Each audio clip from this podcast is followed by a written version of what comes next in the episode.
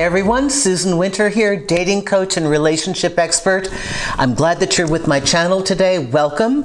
I will be continuing reading your uh, that you have. Just so you know, if you haven't yet subscribed, please push the button. That's fabulous. And those of you who are my subscribers and my dedicated tribe of YouTube followers and family here, love you, love you, love you, adore you. Thank you so much for your ongoing support. So today we are talking about the distinction between how can you tell somebody's interested but they're not demonstrative.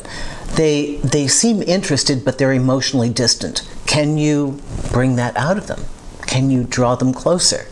So this question comes from Noah and Noah writes, "Dear Susan, Thank you for your wise advice. And thank you, Noah. I really appreciate that. How can we soften the hearts of men who are reserved and not very emotional? How can we find cracks through the walls that they built without pushing their boundaries? I met a nice man, but he's reserved, both physically and emotionally. He calls and initiates dates, but seems romantically distant. I want to bring him closer, but I don't know how. Um, so, this is something that I would imagine many of us encounter in a variety of ways we are seeing somebody and we feel attraction and we're getting the green light, but it's kind of like a, a pulsing green. It's not consistent. So you're like, it looks green. Not sure. Is it still green? It's not yellow yet. We don't quite know how to read it because they are not as effusive, they're not as demonstrative, they're not as clear. In this case, Noah, you're just saying that he's emotionally reserved. He may be scared he may simply have a limited uh, ability to express himself. There are people who are not demonstrative in this way. They don't wear their heart on their sleeves.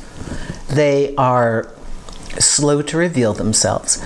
And it is oftentimes those people who are the most cautious who run the deepest on the inside, who have been hurt in past relationships. And they may be doing a correction this may be inherent to this person's disposition, or it could be, and you will have to be astute enough to be able to make this call. Did they seem to have a past relationship that made them close down? Is this a compensation, a recalibration, and are they controlling themselves and trying to modulate their behavior because they need to slow down the process so that they don't jump too fast too soon? So, overcorrection is common. I don't know if this is the case, but that's one of the situations.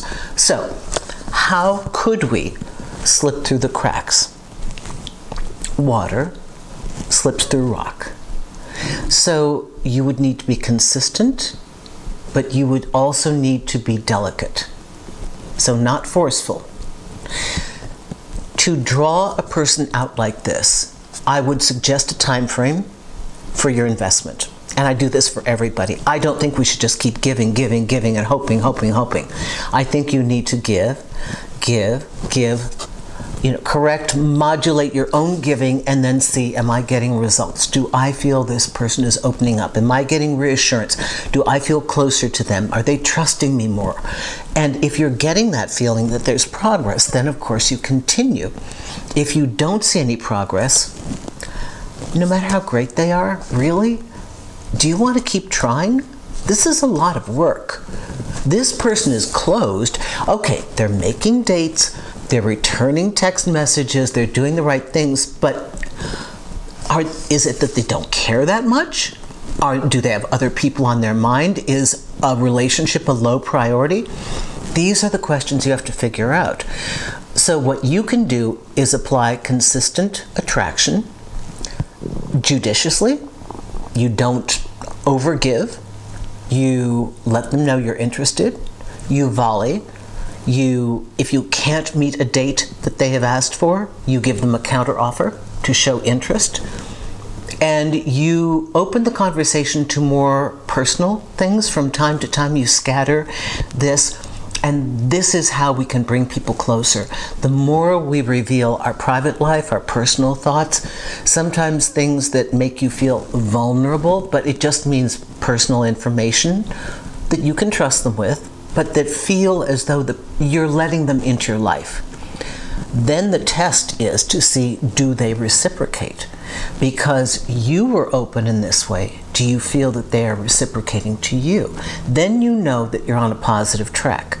But in all these instances, I would say give it a certain amount of time because we don't continue to invest and throw our money into somebody in the hopes that maybe they're going to open up, no matter how friendly they seem. Okay? Because I assume you're dating for a purpose.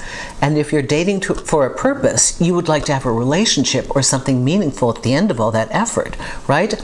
So this is how I would put the water through the rocks, okay? And a time frame. I hope this helps you. Noah, thank you for this note. I really do appreciate it.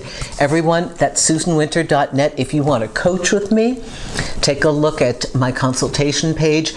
Uh, if you're on Clubhouse, check me out, follow me, and make sure you click always on the notifications. That way you'll see when I'm talking and you can ask me questions there. I'll bring you up on the stage.